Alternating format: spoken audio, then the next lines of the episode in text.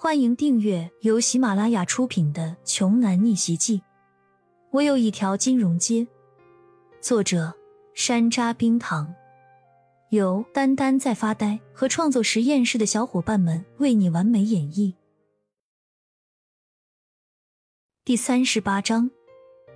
别看这个时候的楚韵是一脸如沐春风般的温暖笑意，其实她浑身早就被吓出一身冷汗来了。他的亲娘哎，差一点儿就要出大事儿了！竟然有人想在他们的凯悦大酒店里扬言声称要打断焦少爷的手脚，那可真是胆大包天，居然敢在太岁头上动土的节奏啊！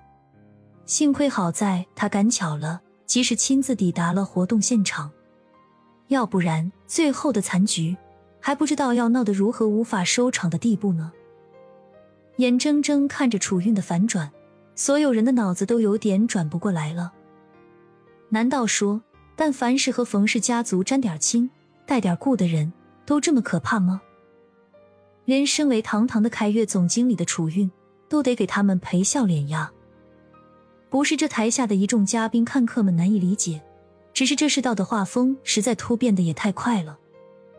但冯海明的心里却是清清楚楚、明明白白的。因为刚才楚韵一开口先提到的人，既不是他冯海明，也不是他儿子冯昌旭，而是把焦阳焦公子放在了第一位，足以可见对方态度的转变，完全和他们冯氏家族没有半毛钱的关系，而是因为焦阳的存在。这么看来，他冯海明这一回是赌对了呀。在心中暗自庆幸的同时，冯海明望了一眼依旧处变不惊。风轻云淡的骄阳，顿时他也变得越发敬畏起这个看起来貌不惊人，但是实际上却深藏不露的年轻人来。而且他越来越觉得，骄阳背后的实力深不可测。在场的另一个明白人当然是骄阳了。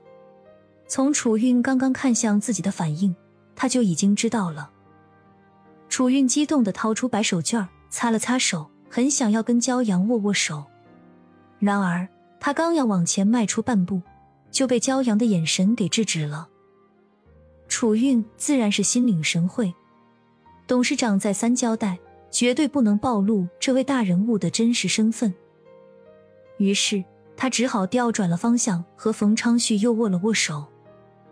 骄阳一副告状和投诉的神情，说道：“楚经理，你们酒店的管理还是有待加强啊。”你看他们一个一个虎视眈眈的样子，刚才这个带头的还说要当众打断我的手脚，让我别想活着离开你们酒店呢。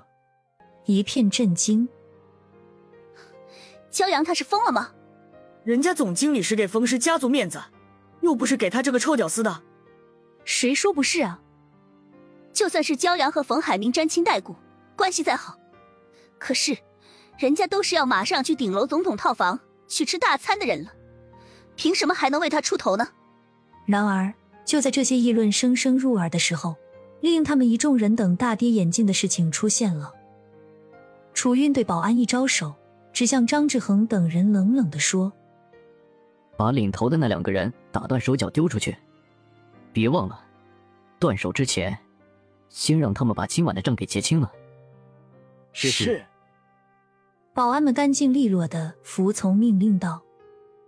张志恒和钱宇立马就慌了，事情怎么会变成这样呢？楚经理，是他们先辱骂周老板和凯悦大酒店的，你不能对我们动手啊！张志恒此时哪里还有半点之前翩翩公子的模样？凌乱的头发，褶皱的西装，差点两只皮鞋都丢了，他是要多狼狈有多狼狈。楚韵懒得和两个小屁孩多余废话。连忙安抚起骄阳等人来，让诸位受惊了。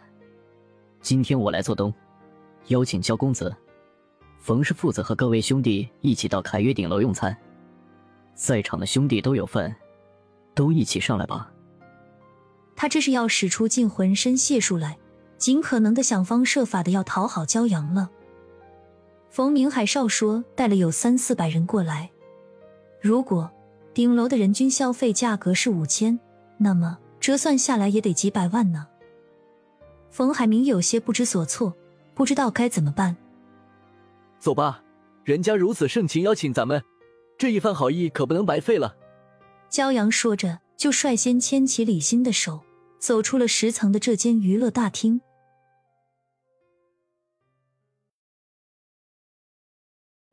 本集播讲完毕，想听更多精彩内容，欢迎关注“丹丹在发呆”。